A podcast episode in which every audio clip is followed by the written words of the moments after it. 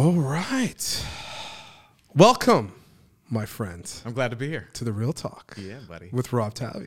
I Yours love it. truly. How are you? I'm great.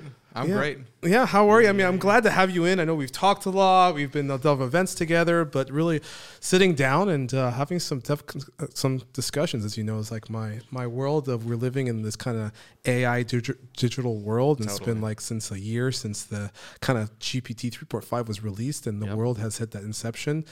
But on your end, what did you tell me a little about you know Brian Brian Sullivan? Who are you? That's a good question. Yeah.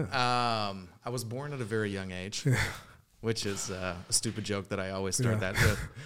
Uh, but no, I, you know, I, I grew up a military brat, and uh, as a result, I think kind of got used to meeting new people and talking to new people, how to relate to them and have conversations quickly, so that you know you didn't go into the lunchroom and have to sit by yourself. And that skill set has sort of really served me well in my life. Um, after college, got a job doing operations. Uh, was found myself very good at that. I'm good at solving problems, and uh, um, You did a stint at Stanford. I You were- did. I did. Yeah, I was the associate director of operations for Stanford Medicine. It's a great job. If you're into oh, jobs, it was a great job. Yeah, I mean, you're around the intellect, the people out there, and just the environment. Because again, you surround yourself with an environment of people solving, especially science, science based, solving problems, and it, it gets you excited for what's out there, and really, like, Totally. it, it fosters that energy. Totally. They the the you know the average conversation that you had there every day was was you had to bring your A game always. You know, really really smart people trying to solve really complicated problems and do it for the good of humanity while also serving their ego a little bit. Correct, Uh, and there's nothing wrong with that. Yeah. You know, uh, if you do something really cool, I'm I'm all about spiking the football and doing a touchdown dance. Um, but in the process of kind of having my career in operations in uh, late 2008, uh, we found out that my wife was pregnant with our first child Mm-hmm. the same day we found out she was getting laid off from her corporate career with the subsidiary of AIG. If you think November 2008 financial crisis. Oh yeah, that was the great the GFC. That's right. GFC, yeah. Yeah. And um, and so we had an opportunity to, to think like, where do we really want to take our lives? This is what we want to keep doing. Mm-hmm. And um, she decided that she didn't really want to kind of go back into the corporate setting, searching for a job in the height of a recession while pregnant. So we found an opportunity to live somewhere a little bit cheaper. I got another job in operations, and um, we moved away from our families. And and that's when Kat started a blog called Irish Italian Blessing. She's Italian, I'm Irish. Mm-hmm. Uh, the blog kind of just kind of like filled in our families on what was going on with our daily lives, and uh, Kind of like a journal, but like a yeah. yeah, was- that's exactly right. And her writing style is engaging and funny. And so, uh, very quickly, in fact, she found herself the fourth mo- most popular mommy blog on the planet. And companies like Disney and Mattel were reaching out to us with sponsored post ideas or. Mm-hmm. You know, to pay her, and I thought I hit the lottery, right? I'm like, I, my, you know, my wife's hobby is making my family money. This is awesome, you know.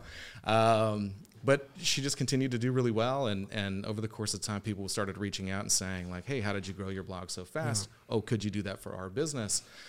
And then we started taking on clients, and she eventually asked me to get involved in the business, and um, and it, it, that agency grew to the point where uh, we really had a tough decision to make. Do we stay working a corporate life at Stanford and taking care of our family, or uh, do we go all in on this? Take the leap. That's right. That's right. And so that's what we chose to do. And and um, and so uh, really greatest decision of my life. We moved down to Southern California, which is where my family has vacationed my whole life. It's where I always envisioned myself being. I surf. I lift weights. I drink beer. It's a great environment for all of those things. And um, and uh, and yeah, so so our business was sort of set up twofold. One one kind of revenue path and, and way that we serve our audience is a direct to other business owners. We teach small to mid-sized enterprises how to market and grow their business using social media, the internet, uh, the technology that's available to them, uh, and the platforms where their audience is actually at. But these might be businesses that can't really afford to hire somebody in house or you know pay a consultant eight grand a month to do it for them. But they might have an admin that's got ten or twenty hours a week that they could dedicate to this. And so, Kat, my wife, is the front face of that aspect of our business. She um, loves all things sales funnel optimization. She stays up at night going through that stuff. She loves it. She likes to apply what she learns to to help other entrepreneurs like you. I believe in entrepreneurship. I believe it's the closest thing to freedom in the world. We want to support that, and so that's the way we choose to do that. The other side of our business is uh, more managed control of their marketing, and that's kind of the area of the business that I'm responsible for. And we've had celebrity clients, you know, author speakers, coaches, NBC network television shows, athletes, sports franchises. Um, and uh, and then also like cool things like fintech companies and people trying to solve other problems and uh, and so I jump into their businesses in that regard and dive in and kind of like help them optimize their funnels, their customer journeys, how to you know uh, use data to drive their decisions, mm-hmm. and uh, and just maximize their exposure. Really is is uh, is one of the ways that we try. To, those are the two ways that we help people. So depending on what you need, that's who we so, are. So I mean, again, that through that model, because you know, in the last I would say decade, it's it's that huge influence through social media branding, and companies that are corporate companies now coming to the social media field. Yeah. As before, they were just there was kind of like we're you know that's just for fun and kids and whatever it is, and then the YouTube start coming around and building as influencers and you know the against the the Facebooks, the Instagram, all that and the TikToks and you know Snapchats and all these videos everything evolved in the last decade. Yeah. Completely to this point of building a mo I mean, over a hundred billion dollar to a trillion dollar industry of just marketing social media influence. It is how a corporate company from a small business, mom and pop, to a large, you know, uh, you know Fortune 500 company, they both have the same needs and wants, and how are they going to be able to reach their audience, especially in the B2C market. Yeah. And I said, is that where you mostly were working in the B2C, or you did more B2B as well? What was your differentiation between that? So uh, re- really direct to consumer marketing, okay. yeah, direct response marketing. Yeah. Um, so whether we're, you know. Uh, helping them with a program, a digital program, so that they can help themselves, or helping, uh, you know, an athlete uh, increase their exposure to get eyes on their offer. Mm-hmm. Uh, really coming down to the same sort of strategies and tactics. It's really funny. Ten years ago, when we were doing this, we would sit down with people and have to educate them mm-hmm. on. So hey, so this is yeah. what social media is, yeah. and you do need to be on it. And uh, and now you know that's changed a little bit. They go, hey, I know I need to be on this. I just don't know how or what I'm doing. Um, so so it is it is you're absolutely right. In the last ten years, uh, marketing has changed dramatically. Uh, the consumer is not only used to these platforms because they're on them all the time, but um, they're sort of it's uh, we're seeing now that their conditioned response to things is changing. Uh, you and I've talked before about how even just the attention span of your consumer mm-hmm. is is being reduced. You know, we're we're finding most effective short video content that's entertaining and has a, a sharp hook shown to them repeatedly uh, is going to outperform something that's longer form Almost always. Yeah. yeah. There are exceptions to every rule, but almost always getting those quick hits in front of people over and over and over is what's going to get the, the most exposure for your brand and help them understand who you are. Yeah, I mean, because overall, the human brain um, could articulate and decode visual much faster than a something that's a black and white scripted. So that visual cue, and then with the hitting them with some type of impact you know, imaging, chance for trout, and they just their minds are just addicted, and it's that dopamine hit. Oh, oh, I want more, I want more, and that's what's really changed the video aspect of it. But I want to take a step back. You said to like transition to B two C, how the world has shifted the marketing, how everything's changing. Because today, as you know, the you there's a you you could go to YouTube and learn the university. I call it YouTube University. You yeah. can learn anything you yeah. want in any industry. But just like you say, as a service provider, you you're packaging it with your wants, your data, your interests to show them the best path forward. Because again, people have all the data; they can go on YouTube and learn social media, what they need to do. Because there's a lot of influencers, as you say, sub micro micro influencers, what, yeah, micro influencers, micro influencers, hundred thousand followers. yeah, less. and they, they create a lot of content mm-hmm. and uh, how tos, the tech guys or social or new apps. Now with AI, is a lot of new AI kind of micro influencers coming through that, and it's like you can learn a lot. But on that end is how do you put it with someone you trust, that human to human, because no matter what, that human to human cannot be replaced. That experience, that person you can call, I can call, hey, Brian, hey, I'm thinking about this. I saw this video online. What do you think about this? And then you kind of educate them out. This works. We've tried this or we haven't tried this. So that's why it's kind of like this, it's a service value. Yeah. And uh, through the time for the, I said, the last decade, you guys have been doing this and really, I would say, mastering it through that process of being able to give your client the best tool or the most i would say it's all about the statistics the more opportunity because there's no 100% full miracle it's just improving the conversion rate 1% at a time right? Step by step and showing them how because as you know, typical. Oh, I want to go from thirty to fifty percent or to one hundred. Like it's not. It's impossible. You have to go one percent at a time to get there. So, what are the challenges? I mean, it's good to say because you do this. What are the challenges that you face when you go into some of the clients to kind of educate them through the tools, especially today's tools, and um, and in what how they can get the result because it's consistency. Yeah. it's not everybody wants it now. Yeah. and that again back to the Amazon effect. If you ever read that book, it's fantastic. But it's like they want it now because that's what is created. But how do you also educate them that it takes time and consistency to build the ramp up? So, great question. It's like uh, it's it's funny. It's like you understand this business. So so yeah, uh, people are conditioned now to think that there's an instantaneous response and an answer all the way uh, in advance of doing the work and getting the data. So uh, oftentimes, what will happen is the client will will start asking questions like, "Well, I mean, you know, hey, if I put forty thousand dollars in ads, how much will I be getting back?" And the, the answer to that question, especially if, if they're not a client yet, and this is just sort of like a discovery session, the answer is I don't know. And if anybody tells you that they do know, you need to run far away from them because, as you alluded to, the data is what tells us. So you can see a strategy work for a certain business, a certain company, a certain person, and think, oh, let me go apply that to my life and my business. And it just doesn't always work that way. It might there might be some unique characteristics about. Um, you know, either that business or their offer or the, or where their customer is. For example, um, you know, if you wanted to sell financial services, um, and you saw somebody's really cool Pinterest marketing funnel, th- that might not be the best platform for you to be on, right? Uh, So financial services, again, this is just I haven't looked at the data before having this conversation, uh, but my assumption is that it's just not there. So what what we can do is we'll shorten the runway for you. Uh, we have marketing as a data driven science, but there is some an artistic component to it. And because we have a track record of seeing the data, we sort of know artistically what's going to work at a surface level. And so we shorten the runway. You don't have to go spend in ads to find out that that didn't work. You know, uh, we're gonna we're gonna get you a little bit closer to the finish line before you even start throwing money at something. And that's really where I think our value add comes in. Uh, we provide a shorter runway. Uh, we're going to optimize everything about the customer journey before you ever put money behind it. Meaning, if if I can make your phone ring, but your salesmen are terrible, well, what's the point of making your phone ring more often and spending money there? Let's start by optimizing their conversions here, and then we'll we'll get the phone to ring more. And so it's the same online. So there's a customer journey online. Think about the last time that you bought something. Um, before you actually get to that checkout page, you've already kind of been conditioned to take that leap of faith and buy that product or service. Um, and and we optimize every step of the way. So we're gonna we're gonna look at data from just your organic social side.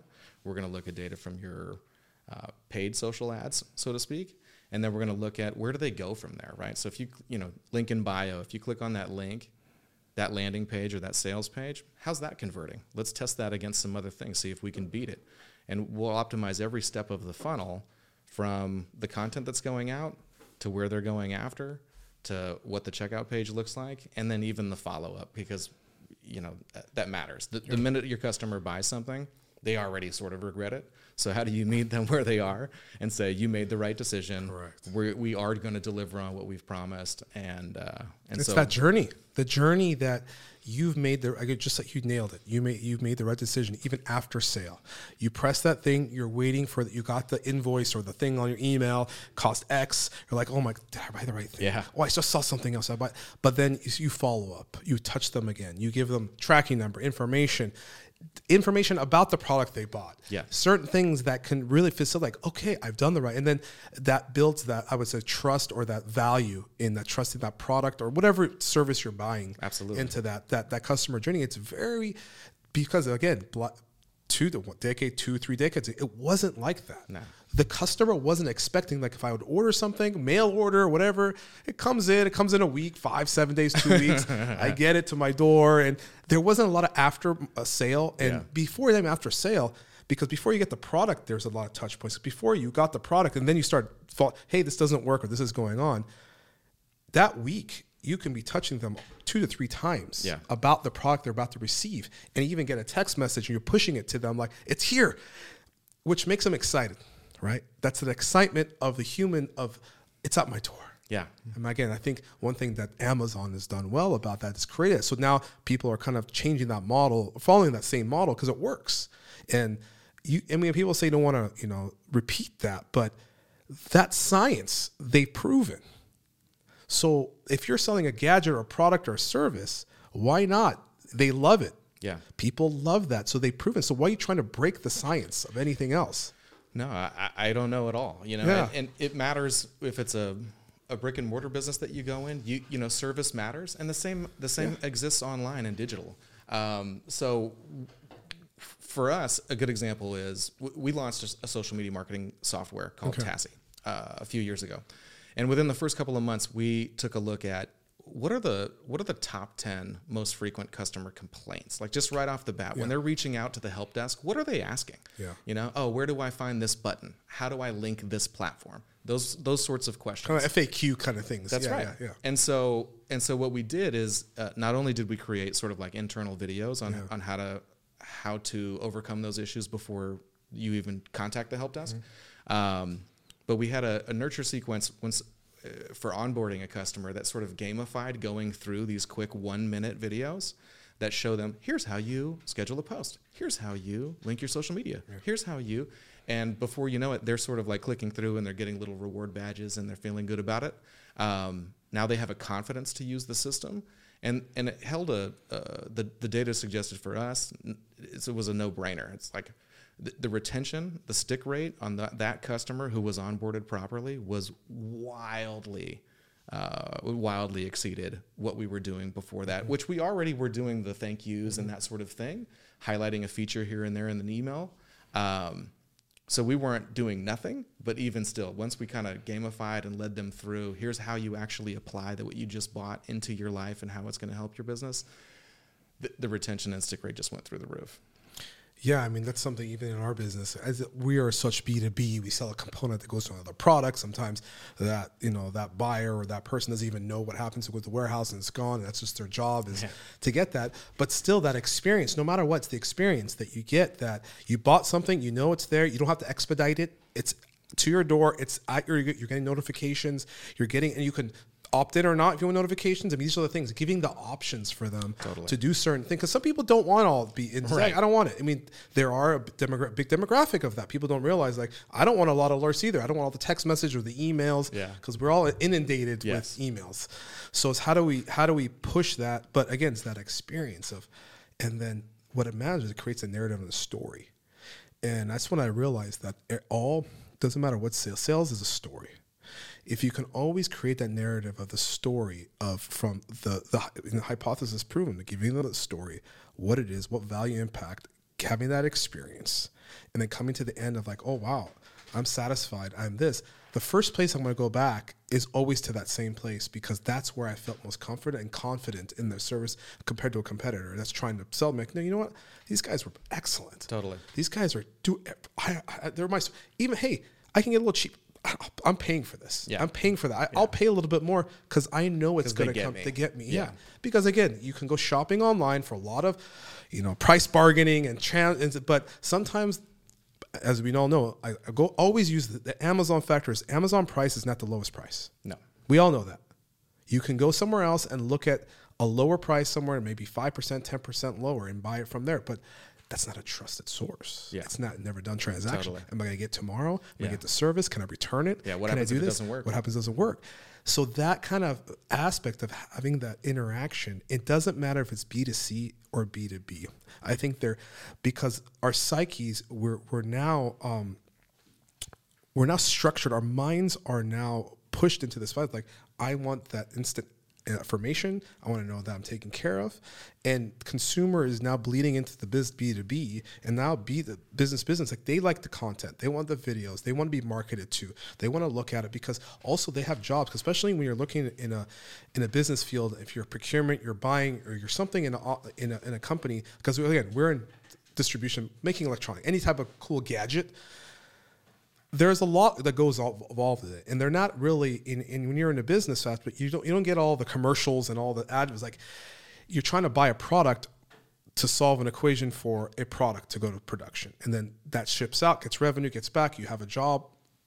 So that experience is now transcending from, hey, I want to know a company that I can buy from that cares about me, that can go back to, get the information real time, get that experience. They can solve a complex problem for me. I can go to them even if I say no, like, we're not saying no. Okay, hey, what is it you have? Oh, you know what? I know this is not part of your product line or commodity, but can you let me know where I should go for this? Yeah. That's a trusted source. Yeah. That creates that. So that's that, that customer experience today is more, more important than ever. And and that's the thing is Apple. Apple, look at Apple. I mean, you can look at these big guys, they're they've proven something. Yeah. They, they absolutely have. And uh, I believe that, you know, uh, marketers ruin everything in, in certain ways. And some of us have ruined the internet meaning yeah. meaning all of us every one of us including me uh, we've bought something that like immediately we thought man i just got fucking scammed you know or yeah. i just fell for that. That was bullshit. Um, and nobody likes that feeling. And so they never go back to that. But it, since it's all happened since it's happened to every one of us we're all on a little bit of guard and edge mm-hmm. about that. So when when you're met with somebody who has taken your needs into consideration in the form of their content, in the form of their um, you know customer journey, their touch points, how they communicate with you, those things really do resonate with your buyer. And whether your buyer is a business or your buyer is a customer, at the end of the day, it's still a person, and authenticity often yes, wins. Yes. Authenticity in this world with this much content all the time, it, it's it's a commodity that people sort of long for. And if you think about it like this, we tell this i tell this to people often. I forget who told me this. I wasn't smart enough to think of it myself but i've incorporated it into my life. When i was a kid and i was doing sales at first like the first sales trainings i ever got they would say things like you know rob 10% of the people are going to buy from you no matter what and 10% of people will never buy from you no matter what. So your job as a salesperson is to convince the other 80% to buy from you. And like to me that always just felt kind of like I don't know, kind of shady even mm-hmm. almost to try to talk somebody into something they don't know they needed. It, it just felt weird and off. Nowadays with the internet, you know, if 10% of the world's going to buy from you no matter what, what is it? There's 8 billion people in the world. 10% is 800 million.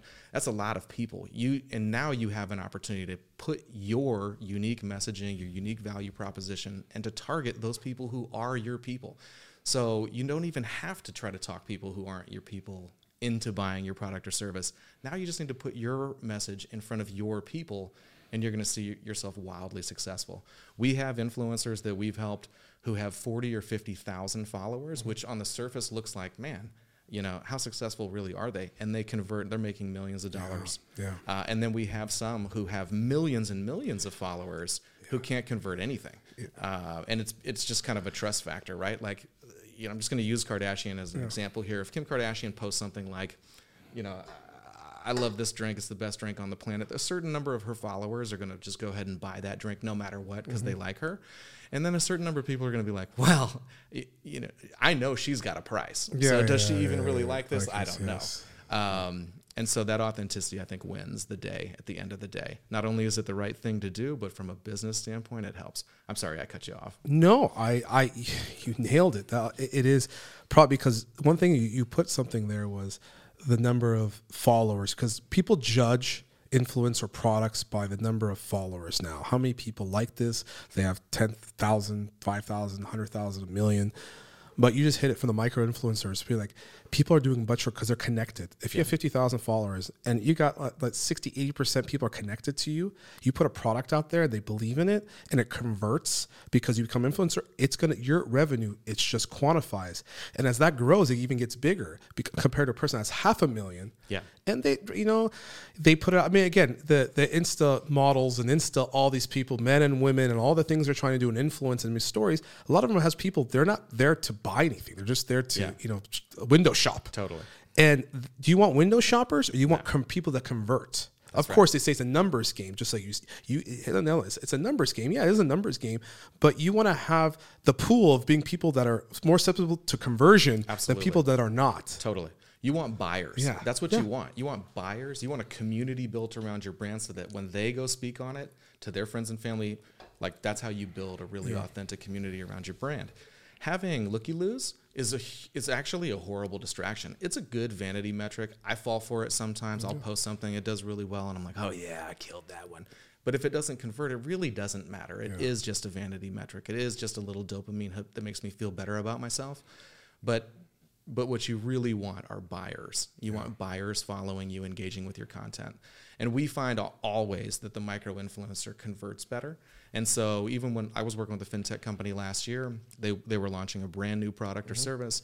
The overwhelming recommendation for me was not to go after, they were looking for a certain influencer who had about 6 million followers. And I was like, look, we could take that same amount of money and get a thousand influencers for the same cost and they're going to convert better because if you have 50,000 followers your reputation really does still matter to you because you kind of know those people and you don't know everybody when there's 5 million you just don't. Um, and so you have to be careful and guarded with what you're recommending to people and, and your audience knows that and they because they know that they trust it more. Yeah. so people buy things from people they know like and trust and you know if you're out there just selling anything and you're whoring yourself out those those followers they'll fall off Yeah. you know there's only so many You, instagram you're gonna use the authentic. I think videos. just you can say, yeah, it's being authentic and being real and doing that. Um, but now going to the point of the state of age we are today is is the point of um, I mean AI is now everywhere. AI used to be a term. It's like what is AI? But now today is I mean we know the Chat GPT brought that to instance of last year. Now we got Bard, we have Anthropic, we have Llama, we have all these other models. Again, these are data learning, language learning, large language set learning models.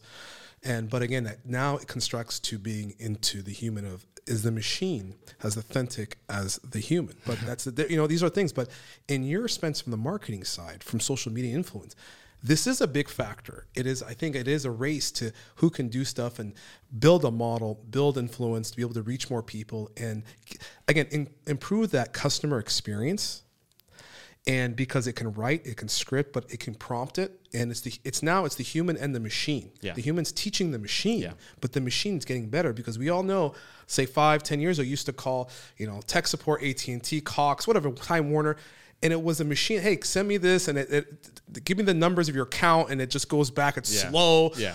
what nu- what are you Yeah. looking for it's you trying to just yelling operator yeah, it's trying to dictate your stuff, Yeah. and you know. But today, it's taking it to the next Totally. level, and we're just at the inception of that. Correct. Because you know to create this. So what? What have you? I mean, since this has all happened, how are you in your business trying to learn more about this, instill it, to be able to do? I mean, honestly, do more with less, but anyway, be more targeted. Yeah, yeah, absolutely. So, so uh, AI is really exciting. It's really exciting technology, and we need to, as marketers, be on the bleeding edge of of, of implementing new tools because if we're not, we will get passed up. And um, you know, uh, the language models we we have found they've been really helpful at eliminating things like. I call it blank page syndrome, where you're like, you know, I know, I know, I know I need to work on this, but I, I don't quite know where to get started. It can just spit out uh, ideations Yes. so fast. Take a you know a two hour brainstorming session down to two minutes. Uh, at the end of the day, I'm still recommending that any copywriter or anyone writing scripts uh, put a human touch to Mm-hmm. it before they just go posting it or uh, recording it or how, whatever they end up doing, just because it's not quite there yet. Yeah. Mm-hmm. The technology is getting better really quickly, um, but it's not quite can't quite replace the human element. Uh, but it'll be interesting to see how it goes. Now, now even from a content development perspective, you can there's AI tools now that you can enter a picture of Rob. Well, I, I You know. have a tool. You haven't seen you haven't seen my Hey Gen. I'm- I can speak any language. I have a I have an avatar. I have a fr- that's me, just like this me, and I, I can speak to anybody. It has my nonverbal. Again, the, the, the tool. I mean, if anyone wants to know, it's heygen.com. Very inexpensive. Nothing's dollars. And you record yourself, your your voice for five minutes to tell a story. Tells you prompted, and then you sit at a certain with a camera. And right- right now, it's at waist high Yeah. but it says don't point, just cap your finger. If you if you use I use a lot of nonverbal, so just use certain things, and it copied me. And what I did was I first sent it out. People thought it was a two minute video. I because you still have to script what you're going to say. Yeah. So I did use it. I scripted what I said, and it copied me. And then it does 15 languages, and it does Mandarin. So what I used, I went and scripted it out. I went to good old GPT. I translated GPT to Mandarin, Yep. and I said, and I sent it to my my staff in Asia That's awesome. and they're like, "What in the world?" I mean, yeah, is it as authentic? Is it as animated? No, but it was very, very impactful. Totally. Like they're like, "You're picking this thing," and as well as one of our good friends, Keith Strier. You know, we had a um, we had a fireside chat. And you know he's the AI guy, he's the, the NVIDIA guy, and I had to introduce him. So why not introduce a guy who's f- leading this field? And I I put my avatar on That's to a whole group of executives, That's awesome. and everybody thought it was me at first. Yep. Ninety percent of people like until I said no, that's not me, that's my avatar. Yep. So that's where the, really the power it comes to be. The the power um, the power is is is so it's getting there for the compute side. It's changing. It's changing overall, um, and it's as I said for that side it's like. What can we do? Create avatars. Is it real? Is it an AI deep fake? Right, the Yeah. deep fakes. So really, on that end is as you, one thing I want also tad what you talked about is the scripting, is Yeah. architecting through a generative AI through that process for the marketing aspect of you have a prompt that you wanted to write this again it can write you know readers writer's block you just prompt it it can articulate and do this but i, I do 100% agree because it, it could go off tangent because it's not you Correct. it's not authentic so how, so you guys basically run it script it and then re, kind of rewrite it all that it's more authentic like you're writing or you do teach the model you're using to write more like you with your vernacular You your language Yeah, so so that's uh, in every op- every opportunity that we get, we try to train the language model to speak uh, either as us or in the tone of voice of whoever it is that we're representing. Yeah. Um, and it's getting better and better with time, but it still does require that human element because, you know, they're just even transitional words like going from this point of the conversation to that. Sometimes it'll sound a little too formal Yeah. or read like an English term paper and not be conversational, which then people can spot sort of right away that that it wasn't you. Um, because I think at the GPT, I was like, I, was like, I hope you are well, or thanks for this. You can see when you do these things, everybody know, catch on that this is type of the things that it does. Yeah. If you don't prompt it to get rid of that, everybody knows that you actually, might, you might have just told it, you know, write a response, and that's it. I, I'm a pretty casual communicator. You know, I know how to uh, craft things in a professional manner when that's what's required of me. Yeah. But for the most part, I'm a marketer. And being able to communicate something as simply as possible usually wins the Yeah, day in a marketing campaign. Um, and so, uh, as of yet, the GPTs and the language models aren't quite that same level of uh, casual conversation. So what we'll do before we train models specifically is we'll just prompt based on certain writing styles that we do like. So we'll ask, say, say the tool is ChatGPT. We'll ask the tool, hey, do you know Sam Parr or Tony Robbins or Yeah. whatever? And as it kind of gives you a little synopsis of who they are, great. Okay, cool. Now let's talk about their tone of voice, and you can kind of get it to where you need it. Uh, but I still do recommend always that last Human. final human edit or revision so that it is in your tone of voice. Um, as far as the avatar models, what we found, especially in representing celebrity clients, is it's really been worthwhile because women, especially, but even men, all of us, uh, you know, there's days that we don't want to record something because we don't feel camera ready. Yeah. You know, um, for women, it might be that their hair's not perfect or their makeup's not done right. For you or I, it might be that we had too many IPAs the night before and we just don't look our best. Um, but that's really sort of been a, an- a fun and awesome way to say, cool, you, hey, you don't even have to do that then. Just okay these 20 different posts, uh, scripts, and then we'll plug it in for them. And then we get, again, it doesn't, they have not basically 100%. creating an avatar or creating an image or a photo of them that could be. That's right. My friend Billy Gene, he's a great marketer. He he doesn't even show up uh, unless it's in person anymore. Now everything he does is is his avatar, and you can't.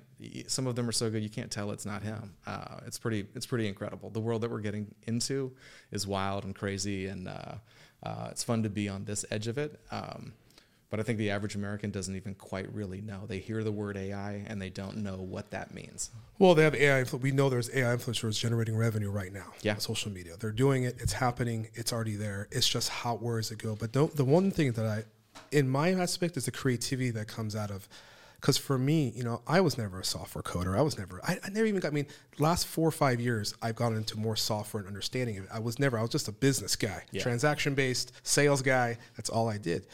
But I think through the through going through this last, I would say, five year journey of talking to people and understanding how to solve a complex problem, and it's all come down to what we are today is solving this complex problem. Is like, wh- what is the experience they're looking for? What is the problem they're trying to solve, especially in my industry of supply chain or what happens to be, which is not really sexy, right? but as well as the, the tools, these learning models have helped me articulate things and ideas and be more creative than I ever been. It's not like it's doing the creativity for me; it's helping me as a board Yeah. to brainstorm, right? And be more creative, solve complex problems. And then we've we've solved some really complex issues within our data sets, our tech stack, with an algorithm that we couldn't figure out. I couldn't solve that equation. For example, just a simple, there was an equation we couldn't solve to connect two systems. And we're having it because it takes a lot of brain power, computer, and smart people. And actually we fed it the challenge we're having. And within an hour, we went deep into the prompting and we solved it. And it was like, it was one of those aha moments that goes like, wow, Yeah. We figured it out. Yeah. We just connected this that we thought was never possible. But that's just for my simple of my business. Imagine where the science goes. Imagine where all of these things that you're using these power. So again, we're just in, in into the I would say the first year two of this. It's it's unbelievable where we're going and working within the machine. Yeah, um, but again, into the marketing aspect, it's extremely powerful because consistency is key on your end Yeah. you have to keep going. So just like I don't feel good today, I don't know how to post it because there's micro influencers, micro businesses, one or two man show. These guys are very successful. Yep. How do they grow an organization? How do they do this? Because you can't wake up 100% every day. But if you have a machine or someone, a partner, assistant that you've trained Yep.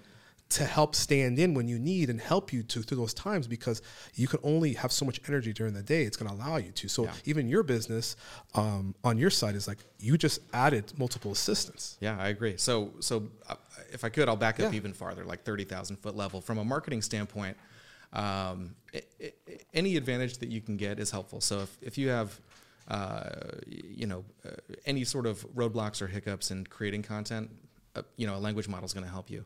If you have just really any roadblock, the technology is going to help you get there a little bit quicker.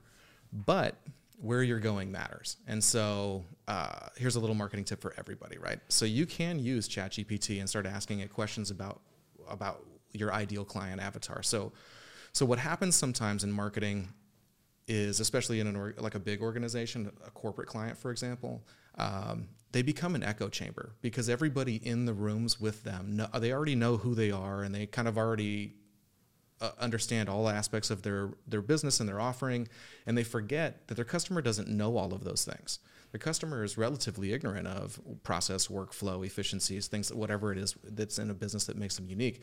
They're always worried about what's in it for them. Just think of that always. When you're communicating to your client, if you're putting it out on social, whatever content you're trying to develop, you have to think about what is in this for the person who's reading it, watching it, consuming it, listening to it, whatever that might be. Because if there's nothing in it for them, they're going to flip it off or they're just not going to engage with it. Um, and your stuff will get buried in algorithms and things like that. So you can take ChatGPT and say, hey, this is, you can define for it like, hey, this is what my business is. Here's what we think the problem we solve is. And then just ask it you know like can you define my ideal client avatar and it might sound great first first iteration most likely it won't and so you'll you can dive deeper and and work with that tool to develop your the ideal client avatar what age and demographics are they and then take it a step further. Psychographics really matter. So it's not just where they live it's how they live. Okay what does this person do when they wake up? What are they afraid of? What are they running away from? What problem do i really solve? And when you really understand that, then you can start to answer the question, what's in it for them when they listen to and, and hear my content. So um, that's going to help you develop an audience of people who really want to hear what you have to say because it relates back to them. A person who does this better than anybody else online is The Rock. The Rock, if you look at his Instagram right now, Dwayne Johnson, you know, there's a lot of funny content on there. It's all super engaging. But about every other post, he's is a He's speaking. he's he's he's pushing a product. Yeah. You know, he's either pushing you towards his tequila or a movie or whatever it is that he's offering at the moment. But he does it in a way that you feel like you're coming along with the journey, right? He, you know, he wins an award at an award show. He goes live from his phone and he thanks the fans and he makes you feel like you're the person that helped make it happen. And so you kind of keep coming back for that because you feel like you're a part of it. And if you really truly understand who your customer is, you can position all of your content that way and you'll find yourself with the 40 or 50,000 people following you who actually buy your shit, which is what matters, Yeah. than 500,000 people seeing you shake your booty on IG, you know? I mean, you just brought something up I wasn't even thinking about is the psycho side, psychological side of, of defining the characters and the data that the system can give you to look at your profiling. I, would- I, profiling the, I mean, it's it's amazing that you can profile your demographic to what they feel and think, what they want, and give them that dopamine effect that they are authentic exactly right. and they hit it. And um, it's it's again the marketing is so it, it is a psychological experiment. Absolutely. And now with the tools that were at our fingertips now, with these new compute and uh, AI tools, it's just going to make it intense. But again, there is people side. Oh, is this going to take start you know brainwashing people to some things? I mean, again, there's always the negative. Yeah. But the positive is is what it's going to be able to achieve and solve for a lot of business entrepreneurship. How do how many entrepreneurs it's going to develop entrepreneurship, small silos of businesses because this this world is built off entrepreneur. The U.S. freedom we're built off entrepreneur. If we lose that, we're going to lose the word. And that's what with innovation process. And that's just creating that creativity and the intellectual curiosity to learn more and do more. And that's what I'm really deep into the systems. It's like how much is going to be able to solve? How many more people of entrepreneurs, business people? I mean, everybody does wants to have a business, but the problem is there. It's just the ideas of creativity because that creativity, if you can't spare having creativity, if you're sitting at home alone, siloed, you have no one around you. Again, this world is some people, you know, and depends on the region you live in, where you live in the states, where you're north or south. There's differences, but having a tool that can help you really uh, quantify yourself and expand yourself, and um, and take that innovation, because there's a lot of inventors out there that invent an amazing product, but they're terrible salesperson, Absolutely. and that product never takes off. Yeah, Al- almost all of them actually, Rob, because people are they're an expert in their field, but they're not expert marketers. And so sometimes, just to your point, they might have the best gadget, widget, whatever it might be. They might have the best customer service. They might have the best recipes, whatever it is. So whether you're a restaurant or uh, you're a direct to consumer product or service, if you can't tell people what problem you solve, and then convert that person into a customer, your business will fail. It's, it's at the end of the day, everything is sales, right? There's that old movie Yeah. like, hey, always be selling. always be know? selling always be selling yeah and that that's what it is that, that's what it's brought me back to the point it's like all those inventions that get thrown out or someone steals someone else's idea because you know that guy's oh he's fr- that's me i can sell that now these guys have a tool that they can just prompt hey I have this gadget solves this. How do I sell this? Who do I go to? And demographic, and the tool can give them that because before there was no book. There was just like there was a manual black and white book how to do marketing 101. Like Yeah. I don't know, you Yeah. know. And engineers in general aren't the best communicators about their product. They believe in their product. They don't know how to get it across, Sure. right? So I think that's like another vertical that's going to really inspire innovation and entrepreneurship in the next decade. I'm all for that. I think I told you at the, the start here. I, I, to me, entrepreneurship is the closest thing to freedom in the world. Nobody wants to uh, just agree that someone else is their boss. That, that whole concept is just strange, you know. Like if you're my boss, we just agree today that you get to tell me what to do. It's just a weird thing. And so, uh, being an entrepreneur, being able to put your unique value proposition out there to the world, it requires you have to be brave. You have to be willing to put yourself out there, um, and then you have to be willing to fall down and make mistakes. But uh, these new tools and technology that are coming out, they shorten the runway. There's less of those mistakes, or you can learn a deeper lesson from them, so you don't have to make as many before you finally flip the right switch, land on the right messaging in front of the right audience, and start to sell your products. Yeah, especially especially inspiring the new generation because the way we teach and learn education systems in this new dec- next decade is going to change for even schooling for kids. I think kids will be even smarter. I think kids will have be creative faster because they have access to some of these these these products. But again, that's a whole shift of how that's going to change because it's from the norm. Nobody Yeah. likes change in that. Yeah. Nobody likes to change, but it's that exponential growth that can happen through that. And it's the, I mean, that can we can't live off. I mean, the new generation is the future. I mean, even Mr. Elon Musk says that himself. You know, like you have to, you know, procreate, have more kids. I mean, Yeah. yeah, it's but it is it is the future of doing that, and especially for the land of freedom that we live in and what we do.